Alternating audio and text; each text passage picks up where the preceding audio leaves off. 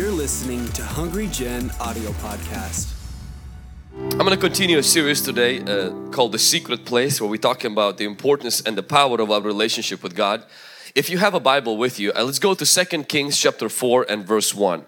The message will be titled today, A Miracle Behind Closed Doors. A certain woman of the wives of the sons of the prophets cried out to Elisha saying, Your servant, my husband, is dead. You know that your servant feared the Lord and the creditor is coming to take my two sons to be his slaves. And Elisha said to her, What shall I do for you? And we're going to pause for just a moment. The background of the story is this woman was a widow. Her husband just died and she gives us pretty much a resume of her husband who happens to be one of the sons of the prophets. Now in those days prophets they didn't just prophesy but they also had certain schools where people would go and learn about the ministry the office and the gift of prophecy. As it happens today we have a school of internship but they had a, like an internship for prophets so her, fa- her, her husband, it doesn't say that in here he was actually a prophet. He probably was. Uh, church history says he was a prophet, Obadiah. We don't know that for sure. But whether he was a prophet or not, we don't know. One thing we know is that he actually went and was a son of a prophet, meaning his spiritual father was one of those prophets. On the top of that, he directly served prophet Elisha. Whether he mowed his lawn, picked up, carried his Bible, washed his car, we don't know. But somehow, some way, he was volunteering at Elisha's ministry. On the top of that, he was fearing the Lord. In other words, he went through growth track. He went through the internship. He went through the second internship. He never missed the prophetic encounter. And the freedom weekend that's coming up, he was there too. And after a while what happened is that he decided, you know, that's not enough. I'm gonna serve every month. Where is the need? Kids zone? I'm gonna serve once a month at kids zone.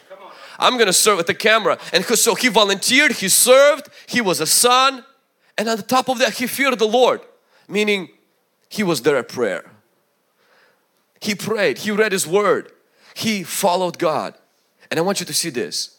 And she says, all this was happening and we were broke. In fact, we were so broke that we didn't have enough money to pay for our bills. We were so poor that we had to borrow money and he died and never got a breakthrough. I want, I want to show something from this verse. One, when you serve God, your situation is not an indication you don't serve God. Sometimes the enemy, fall wrong teaching will tell us that if you really serve God, you will never have a sickness. If you really have faith, you will never face challenges. But the presence of our problem is not an indication of the absence of God. Presence of a storm is not an indication of the absence of Jesus. Jesus was in a storm and He was still there. The four, three Hebrew boys went through the fire, but Jesus was there among them. And I think we have to remove this myth and this lie that if I serve God, nothing bad will ever happen to me. If something bad happens to me, it means something is wrong with my relationship with God. Now sometimes it could be lack of our faith. Sometimes it could be, you know, we tried to get rich too fast. Sometimes it could be we were trying to keep up with Joneses. Sometimes it could be we fell for the sale sign on, in the mall. Sometimes it could be the new uh, Apple product that was offering, we did not need to exchange the old one, but the greed got the best of us and we went for it. Sometimes it could be a problem. But in this case, the prophet doesn't rebuke the woman and says that it was your fault or it was God's fault, anything of that. He says, listen, she comes and she said, we served God, but we had some problems you can serve God and maybe you have some problems. I want to tell you something that is not a sign you don't have faith. That is not a sign you don't have righteousness. That is not a sign that God is not pleased with you. God is completely comfortable, loves you and He is right there. With that said, it's also not a sign that God sent it. The prophet didn't say it's God's will that you broke. It's God's will that your kids are being sold on eBay. Prophet did not say, well, this is God's will for you.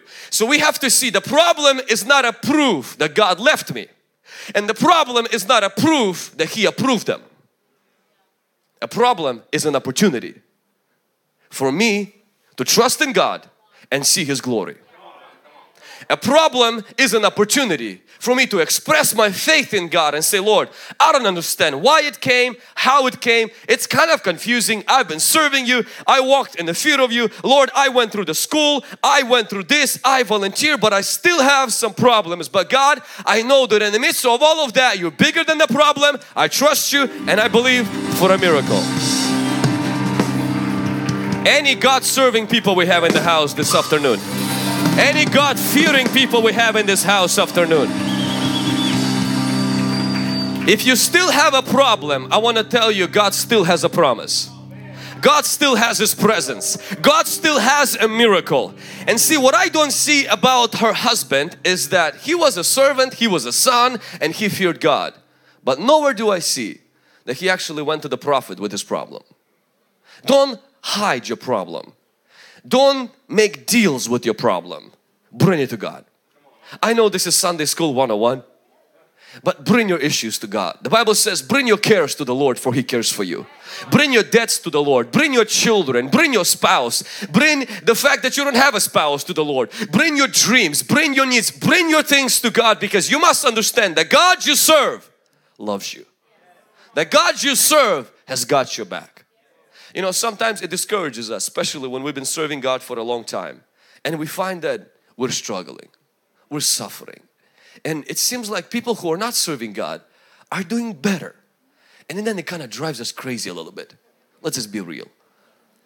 A synagogue leader comes to Jesus, his daughter is sick, has a problem. Jesus says, I will be there and I will help you. Jesus is walking with the synagogue, leader of the synagogue, and right there, he gets the news. Your daughter has just went from being sick to dead. She's dead. And the servants give that man a tip right away. They says, do not trouble the teacher. Sometimes when we walk with the Lord and our life gets worse, the devil will tell us, don't trouble with the Lord anymore. Don't trouble serving God anymore. Don't trouble believing anymore. Look what that got in you. Take a distance from Jesus.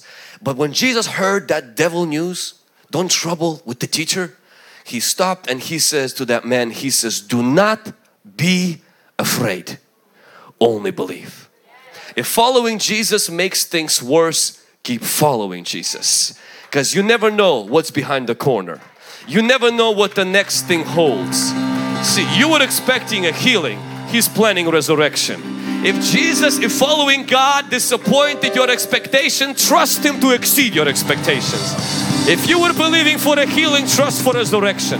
If the problem got worse, if the sickness got worse, and listen, you will say, but I was believing for this. Jesus says, do not be afraid, only believe. I am your God. You've been serving me. You've been following me. You've been fearing me. I got your back.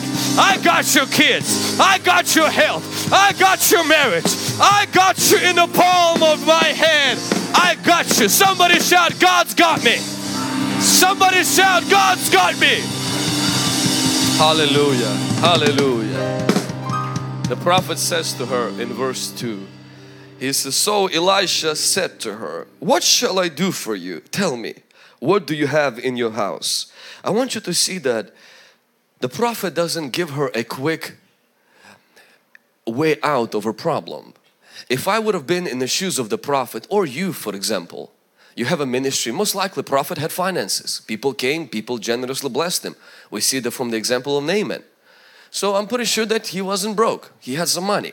He could have easily wrote her a check and says, well, this is from Prophet Elisha's Ministry International, helping the widow whose husband went through our internship, went through our growth track, has been faithfully serving his planning center, uh, planning center service is confirming that his giving, we see that his giving record has been good. You know what? We're just going to help the widow. I mean, it's good to help the widows. The Bible says to help the widows, and Prophet Elisha is helping the widow. Prophet Elisha did not call the king something he could easily do. In the verses later on, Shunammite's woman, he offered her as a sign of favor to make a call to a king or a general.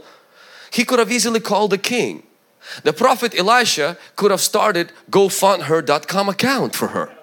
And within few hours, you know, send a mass email to all of his constituents and, and he would have gotten her enough money. Prophet Elisha could have easily reached out to her debtors. He people who wanted to take her children and scare the living lights out of them. He could do that. He carried the double portion of his mentor. His mentor just simply sat on the mountain and opened his mouth and fire came and killed the guys who wanted to arrest him. Can you imagine what double portion anointing can do? It could send the fire and escape the, the, overcome the distance barrier. He could have done all of these things, but I want you to see that Elisha does not give her a, a, a money to her money solution. He gives her pretty much an idea, he gives her an opportunity, he gives her a way out so that she can be involved with God. In other words, he doesn't use the idea of give man a fish, he teaches her how to fish. I, I don't want us to be offended with God if God doesn't always write a paycheck to your problem. I don't want us to get frustrated with God if sometimes God will ask us to work with Him on the very thing that we worked ourselves into.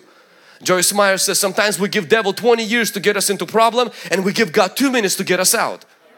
See, we have to learn to work with God. God doesn't always want to do miracles for us. Sometimes He wants to do miracles with us.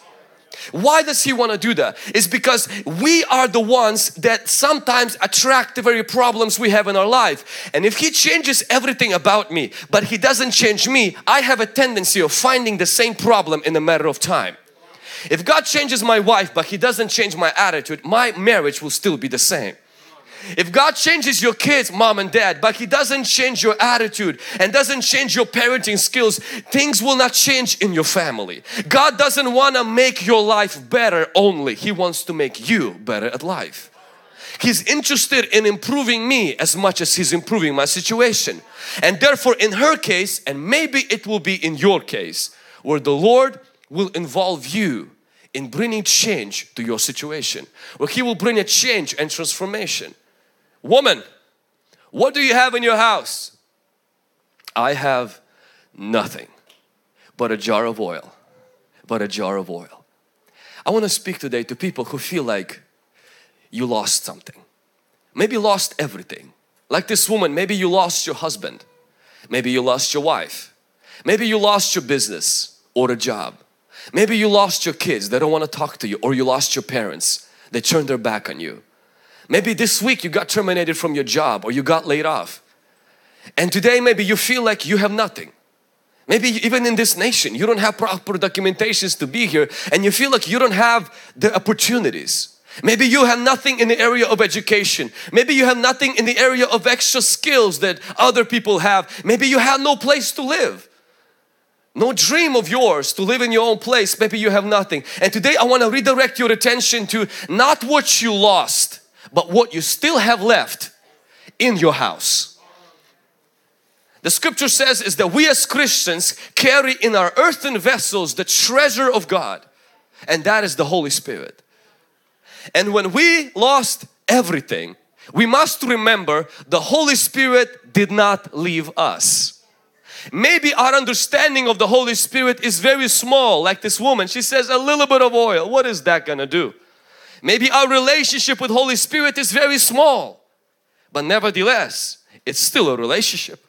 But nevertheless, He's still with us. Nevertheless, He's still in us. I want to encourage you when you are down to nothing, when you feel like you have nothing, begin to capitalize on the intimacy with the Holy Spirit that you have left in your house, in your heart, in your soul when your husband is not listening, when your kids are not listening, when your wife maybe is not doing well, maybe your businesses are not keeping up, maybe your job has plateaued, maybe the doctor's report keep confirming the same incurable illness in your body, maybe the stock market has caused your situation to crush, maybe the things in school are not turning out well for you and you can finish your degree because the funding stopped. When you are down to nothing and you feel like you have nothing, I want to remind you that you do have something.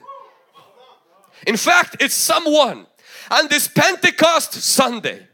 I want to remind you that little bit of oil will do more than the size of your problem. What I lost, what you lost is not as big as what you have left. Because who you have left, He is bigger than your problem. I know you little, you know so little about Him, but He knows so much about you. Maybe you value Him so little, but He values you so much. His name is the Holy Spirit. He created this earth. He lives inside of you. He did not leave you when your mama left you. He did not leave you when your job failed. He did not leave you when your health gave out. He says, Lo, I am with you till the ends of the age. He is there in your house. He is there in your heart. He is there in your soul. He says, I know you know so little about me, but let's become friends. Let's establish a relationship because I hold the key to your solution. Somebody give God some praise for the Holy Ghost. I said, somebody give God some praise for the Holy Ghost. He is with us, He is in us, and He's gonna be upon us. Come on, somebody. The Holy Spirit, if all you have is the Holy Spirit, for now, that's all you need. If all you got left is the Holy Spirit, He is all you now need. Develop relationship with Him. You may say, but I know so little about the Holy Spirit. I know charismatics made Him weird. Holy Spirit is not weird, but He is wild. When He came on the day of Pentecost, no, He wasn't weird, but nor was He quiet. Holy Spirit is wild. He's not like a sensitive dove, He's like a wild goose. He disturbs everything He touches. Your revelation of the Holy Spirit might be so small, but that's enough to begin that relationship when you're down to nothing. When nothing else is working, work on intimacy with the Holy Spirit. Joseph, if your brothers forsaken you, Pharaoh sold you on the market, God didn't leave you. Three Hebrew boys, they, they dropped you in the fire furnace. The fourth man is there with you. Disciples, if you are in a storm right now and the seas are raging against you, there is Jesus in your boat. God is there with you. Though I walk through the valley of the shadow of death, I fear no evil for you are with me. You didn't drop me before I got here. You didn't abandon me. You brought me to this. You'll bring me through this. I trust your presence in this situation. I trust your glory in this situation. The Spirit of the living God is inside of me. I know haters are gonna talk. I know people are gonna say that. I know my problem doesn't say that He is with me. It doesn't confirm anything. But listen, I have a witness inside of me because the Spirit witnesses to my spirit and it cries out, Abba Father. It cries out, Abba Father. It speaks in tongues through me. It speaks to me and says, I'm with you. I got your hand. I got your hand. I know you lost this and lost that, but I did not leave you and I'm not planning to. I will see you through. Touch your neighbor, say, if He brought you to this, He'll bring you through this. The scripture says, What do you have in your house? And she says, I have nothing. If that is your situation today, what you have left is more powerful than what you lost. Let me say that again. What you have left is more powerful than what you lost. It doesn't feel like that in the moment, but it is the Spirit that created the material world. It is the Spirit that can recreate it. He made it, He can change it. He started, He can finish it. And I like what the prophet says to her. He says that you have a little bit of oil left. And he says verse 3, then he said, go borrow vessels from everywhere. Go borrow vessels. Now we read that sometimes. You're like, yeah, great. Go borrow vessels. But think about it. What was her problem? What was this woman's problem? Her problem was that her husband did some borrowing and couldn't pay back. So the reason why she's in this place now, the reason why her kids are being actually auctioned off right now for labor is because her husband did some borrowing and it backfired. And the prophet tells her this now. He says, go borrow again. In fact, a lot. Imagine the fears that start surfacing again.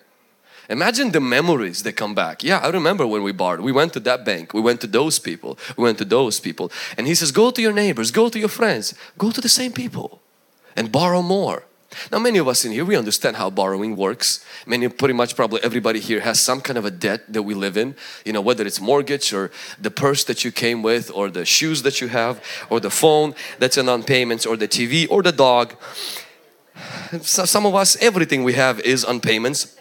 That's the culture we live in and um, borrowing for her symbolized a very painful experience. Borrowing for her meant what some, for some of you marriages it's a place of pain. It's a place of disappointment. For her, borrowing is for, for some people, it is to get pregnant because they had miscarriage. It's a place of fear. It's for her, borrowing is for what some people starting something new is. You, it's a place where you failed. It's a place where things did not work out. What I want to let you know today is when you walk with Holy Spirit, He's not going to cater to your fears. He's going to challenge you to face Him. Holy Spirit doesn't play babysitting with us. He doesn't want to produce within us a glorified babies. He builds within us soldiers. And one of the first things He will do is He will encourage you, strengthen you to face your fears. That your second marriage won't be like the first one. He will challenge your fears. That you will not die like somebody in your family died at the age of 40 from that cancer. He will challenge your fears and He will say that just because that thing failed, it doesn't mean this thing will fail. He will challenge your fears, Israel, that just because Pharaoh is coming back, it doesn't mean you're going back to the slavery. The Pharaoh you see today, you see no more. Noah,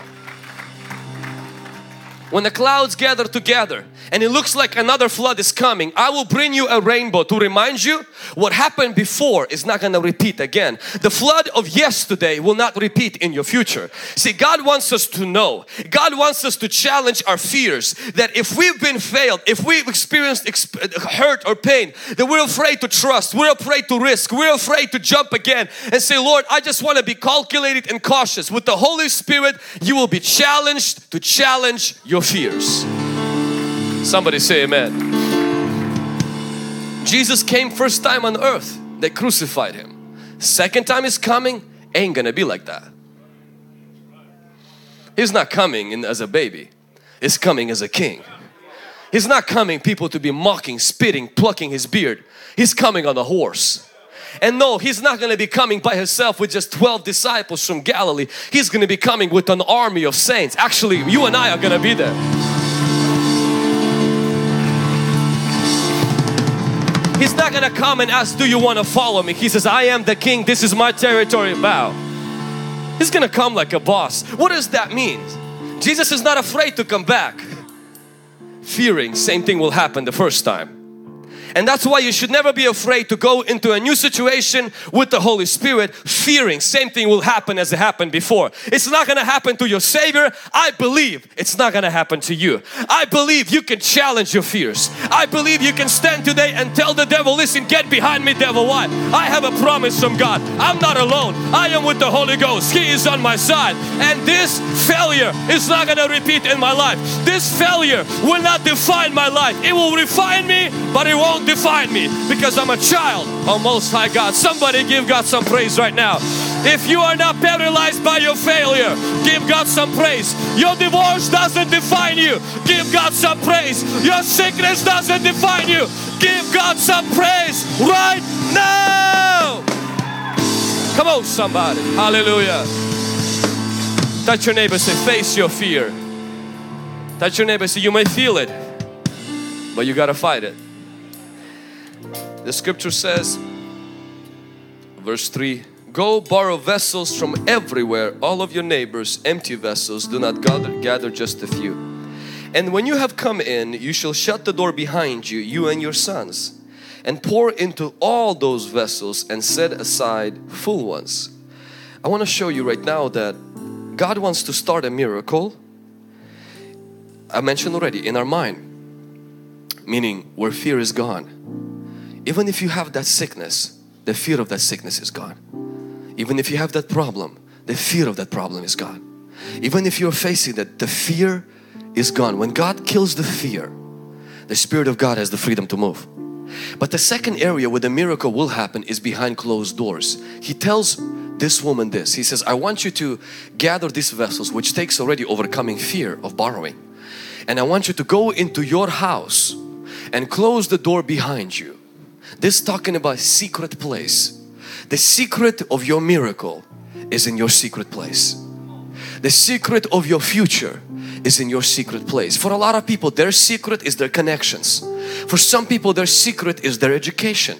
For some people, it's their ability to maneuver and manipulate people. Your secret, widow, is in your secret place. When you go into your room, Matthew 6 6 says, and shut the door behind you, speak to your Father who is in secret, and He who sees you in secret, He will reward you publicly. These two verses, I see them intertwined. One thing we do in our secret place is we close the door. Why we close the door? So God can open the window. What does that mean? Close the door of distraction in your secret place. When you have your time with the Lord this week, a lot of people they they have every door open when they speak speak to God. Every possible opportunity. And today I'm going to give you one door that every single person has. It's the phone. If the Lord will do this scripture today He will say turn off your phone. He wouldn't say close the door. He would say leave your phone. It's not your adopted child. He will be fine. Something happens when you close down the doors of distraction in your secret place. You tell God, you're the most important person in my life. Bible said, we, we, we use this thing in our culture, we say pay attention. The currency of the secret place is not your money, it's your attention. You pay with it. People say, how do you pay a price for intimacy with God? With attention. You don't bring gold, silver, precious stones. The greatest currency in your prayer time is your attention. And this is the demonic, not this, this, but a symbol of this, doors, distractions, cares of life. What they do is this, is they rob us. So we come to secret place, watch this. We don't pay anything in a secret place because we're all over the place and we get nothing out because we pay nothing. The price of your secret place is your attention. Pay attention. Touch your neighbor say pay attention. Come on, touch your neighbor say pay attention. Pay the price of your attention. Give God your focus. And some of us, we are the most distracted generation. We got diagnosis for that now. We have pills for that now. And sometimes all it takes is honestly turn things off. Go to your secret place and pay attention. That's what I found out. What benefits my secret place is when I able to give God a payment and my payment comes in the form of my full attention. The crazy part is when you work, you give your full attention to that. Many of you, when you work, you don't speak in tongues. But when you speak in tongues, you work. Meaning your mind is distracted. And he tells this woman, you want a miracle? Learn the secret of the secret place. Pay a price to be in a secret place. Shut the door behind you. All the married folk understand. Well, the women in the marriage understand. If you want to have intimacy, close the door. The reason why God wants you to close the door, He wants to have intimacy. The reason because intimacy happens behind closed doors. When you close the door of distraction, God begins to open the windows of heaven.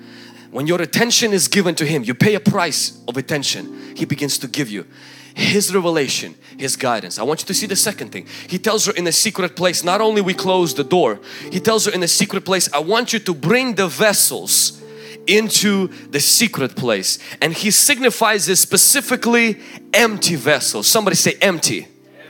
What that means is in a secret place, I must empty my mind of life's problems so God can fill it with His peace. Sometimes this takes the longest time in a secret place is to empty your mind of its problems. See life has a way of creeping in inside. Life has a way of draining us and pulling us down. And many times we come into a secret place and honestly we are weighted down with the cares of life and that is normal. That's why the prophet gives her an instruction. He says when you get to the secret place close the door meaning pay attention. And then he says make sure that all the dust, all the leaves, all the other water that is there because see I have oil. You came with water. Dump the water out. Dump the problem so I can fill it with oil and with my peace. Sometimes you have to take 70 80% of dumping stuff that is is here before the Lord. How do you do that? You talk about it. You don't pretend it doesn't exist. You don't you don't apologize to God for being anxious. You talk to God about what's on your mind so it can get through your heart and God can clear the path and start pouring oil into your heart. Call His peace, His glory and in there is where the miracles begin to happen. Sometimes people say, I am so distracted in prayer with my thoughts. You know, Vlad, I turned off my phone. You know, I woke up a little bit earlier so that nobody is distracting me, but my mind is running rampant. My best solution to that is this talk to God about what's on your mind, and you will see your mind subsides, your vessel becomes empty. Our goal is not to empty our mind, that's Buddhism. It's open door for the devil. Our goal is to empty it so God can fill it with His peace, with His promise and His provision. Can somebody say amen? In a secret place I close the door. In a secret place I bring my mind. If it's filled with dust and water, I dump it. I try to tell Lord, this is who hurt me. This is who, what worries me. This is what I have Lord. I, oh, emptying it out so that God can fill me with His peace. And I want you to see that what else He says next. He says, and when that begins to happen, oil will start flowing. What catches my attention is the fact that oil started to flow and it did not stop because God from heaven said, that's enough. It's because a woman from earth said, I don't have any more vessels. That tells me, watch this very carefully, the flow of oil is proportional to my faith, not God's will. Oil stopped when? When the woman ran out of vessels, not when God ran out of His grace.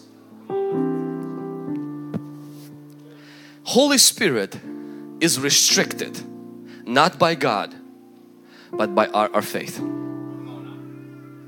A lot of times people who have only one vessel or two vessels or three vessels experience a particular move of the Holy Spirit in their life not because it is the will of God, but it is a lot of times our traditional, unrenewed thinking full of fear. For example, people who only believe that God can save people typically see salvations. People who believe God can heal people, they see healings. People who believe that God can use you to prophesy, start prophesying. If in your subconscious mind you believe God doesn't deliver people today. It's weird how it works out. He stops delivering and then of course you create a doctrine to justify why He's not delivering. If you believe God doesn't want to prosper you and God doesn't want you to have enough for you and for others, God doesn't want to prosper you. Guess what happens? When you don't have a vessel, God has no oil. God is not going to force pouring oil that it starts spilling and creating a mess. God respects your faith so much that He's willing to hold Himself back if you don't have room for it. That's why we tell God every service we got big vessels. We got big vision. Lord, we have vision for masses, thousands locally and millions globally. My income today will become my tithe tomorrow. That's why we believe that God will release young missionaries, pastors and apostles. The school that will be here, it will impact not only kids, it will impact nations. That's why we believe that Tri-Cities will become the hub of the move of God. And you may say, why is God going to do it? Because His oil is going to flow and it flows for every empty vessel. Give God some vessels to fill. Renew your thinking. Upgrade your understanding. Receive God's promise. Let it stretch your inside so God's grace will flow not only into your salvation but into your healing. Not only into your healing but into your deliverance. Not only into your deliverance but into your provision, into your family, into your kids, into your business, into every area of your life. Somebody give God some praise right now. Say flow Holy Spirit Spirit flow. Come on, somebody say, flow, Holy Spirit, flow. In John chapter 7, verse 38, I think it says that, but out of he who believes, out of his belly will flow the rivers of living water. Everyone got the Holy Spirit. But see, when I have a secret place, He flows. But my secret place creates the flow. My mind limits it my understanding restricts it. My vision puts the cap on it. And that's why it's possible to have a deep, crazy, powerful prayer life and have nothing happen in your life at all. Because God will have to also fill the empty these vessels and fill them with His promise. Secret place is the place where oil flows, but our mind, our thinking has to change. That's why they, you know, they did studies on millionaires, where you know they go bankrupt and a year later he's a millionaire again. What happened with guys like that? See, their thinking level is different. They look at money different than we do. We look at money, we want to right away improve, impress our neighbors. They look at money and instead of buying toys, they buy things that could give them more money. It's their thinking that changes. And that's why you give them little, they make a lot with it because they view money differently. Their understanding is shifted. And the Lord wants us to know that you can have an amazing secret place where you flow in the Holy Spirit. But if your thinking, if your vision is small or no vision at all, just bunch of fear, you don't believe God can heal, you don't believe God can use you, you don't believe nothing can happen. So guess what happens? The Holy Spirit just simply stops flowing you're just rejoicing in Him, but nothing changes on the outside. I challenge you today, upgrade your thinking. Update, let it line up with the scripture, not your parents' financial income, not the church that you came and grew up with, but with the kingdom of God mentality. Can somebody say amen? In the conclusion, this woman does that in a secret place, closes the door, the oil is flowing, the vessels are filled, her kids are helping her out. She comes back to the prophet and she says the following she went to him, so she went from him, shut the door behind her and her sons, who brought the vessels to her. She poured it out. Now it came, when the vessels were full, she said to her son, Bring me another vessel. And he said to her, There is not another vessel. And the oil ceased, which is just a confirmation, is the flow of the Holy Spirit is proportional to our faith. Verse 7 She came and told the man of God, and he said, Go sell the oil, pay your debt and you and your sons live on the rest. That tells me that my public life will be reflecting my secret place. If you close yourself in a secret place, you spend time with the Lord and the oil is flowing, meaning you develop intimacy, you pay attention, you, you, you communicate with Holy Spirit, you empty your, your life of its problems, your mind of its problems, you ask God for His peace, God begins to give you motivation, God begins to give you peace, God begins to give you idea. You have to walk out of your secret place different. I think that we owe the world a different kind of life. We owe to the world a Christian who's spending time with God walks out different than those who don't spend time with God. That means there has to be something different about your face. Moses' face was shining.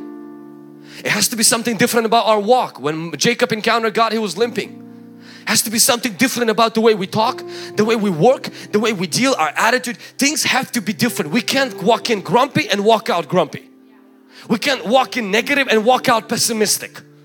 We can't walk in, you know, all beaten down by problems and walk out more depressed.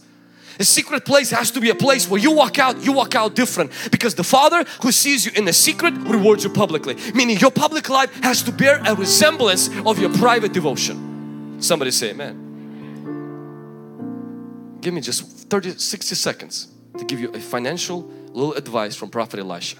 This woman, oil is flowing, things are good. She comes, she says, Prophet, what do I do next? And Prophet just gives her a Dave Ramsey class step, three steps. Dave Ramsey I think has seven, he give her three.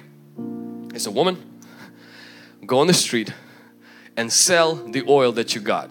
Now imagine, she doesn't have a husband. And most likely this woman probably never worked. So she, he doesn't even have a resume. And so this is a, this is not America where women, you know, have free rights or same rights as men. And this, this is different place. So imagine the prophet tells her, now you go learn how to sell and sell the oil that you got. And after you finish make sure that you don't buy the new kitchen that you always wanted your husband to upgrade your kitchen. You don't go into dealership and buy a new car. Make sure you go and you pay things that you need to pay and then live on the rest. Three simple principles. One when we spend time in a secret place, we must understand out of the secret place, God wants us to learn a skill we have yet not learned yet. A lot of times your secret place will provoke you into something new you actually never done before and it will make you uncomfortable because your first thing will be I never sold anything I don't know how to do that. Secret place creates new opportunities for which you're not educated yet. I remember when I felt in a secret place that God wanted me to write a book and I said what? I don't do writing. Who's gonna publish it? It was a completely new. It was pretty much like selling something. I don't know how to do that. See, a secret place will create an opportunity for a place of work or business that you have yet to Google, take a class and learn because a secret place doesn't always bless what you do. Sometimes it creates something you've never done before. And this is where our laziness kicks in. I don't know how to sell. And we live with oil in our secret place and no money in our bank account. Because God wants you to learn to sell. In other words, God wants us to learn maybe a new skill. God wants us to learn maybe something new that we've never learned before. God wants us, for crying out loud, to work. The second thing He says, pay down your debts. This means what this says. Get out of consumer debt. There's something happens when you get a breakthrough when we get a breakthrough, the temptation in our culture today is the moment you get a breakthrough, you right away get a letter from your credit company. Your limit just got increased. So I know you you you maxed out your credit cards, but you can open a new one. The moment you get a breakthrough, everywhere in the mall, you qualify for that new thing that you always wanted to have. And so what typically happens is that we feel we owe to tell the world, I've been blessed. But you can't tell the world you've been blessed if you take the breakthrough and pay down your consumer debt which is the source of your worry and the source of your marital conflict. Because if you pay it down you can prove to people you have a breakthrough. And if you can't prove to people you have a breakthrough you don't have a breakthrough. Because if it's not posted it's not real and so guess what happens? We're driven by the need to impress people. So instead of paying things down, that we can have more joy here and more opportunities and a little bit more life. What we tend to do is we dig a problem deeper. Why? Because we need to impress somebody. Not because it brings us more life. It's not because we really want that. It's because somebody needs to know, I got a breakthrough. Because we're more interested in looking rich than being rich. And then he says the third thing and this is the scary part. When I read it, I had to reread it. He says, live on what's left. That's not a lot. Then that's how much you're gonna live on. If you want more, increase that. What typically happens is we end up living on what we love, not on what we have left. I love me a new car but my budget doesn't let me. So guess what happens? I can afford the payments. And this is where our problem begins. This is a prophetic insight into our finances. It can change somebody's life today. Sell means learn something new that you've never learned. Develop a secret place. Learn to pay things down. I'm talking about consumer debt so that your purse is not on payments, your phone is not on payments, so the tires on your car are not on payments, the, the, the engine is on payments, the battery is on payments, everything is on payments so that yes, you won't impress your friends and your family that you have a breakthrough, but you and your wife will not talk, fight about finances but there's going to be peace about it. You can take a vacation where you want to take a vacation. And the next car, you're not going to ask it how much are the payments. You will ask is how much does it cost? Because you actually have the money. Bible says he who's in debt is a slave. People who live in debt, myself included, have a mortgage, mortgage debt, we are slaves. And God wants us to be free. Not just free so we can give, but free also so we can enjoy our finances. And He says, pay things down. And the third thing is live on what's the rest. I found the biggest source of our frustration is when we don't live within our means. When we live based on our dreams instead of our means. If you live within your means, God will increase your means because you're faithful. And then you'll be able to live as you love, not on what you have left. When me and my wife were married, you know, we, we couldn't afford a lot of things. First few years, we didn't have a, a TV. Well, that was for holiness reasons probably and budget reasons. We had no internet and we barely could save, I think, $150 every single month. And we lived in the apartment and things were not good. But we made a decision. We are gonna go on a date every single Thursday night. The only problem is we had only $100 for a date.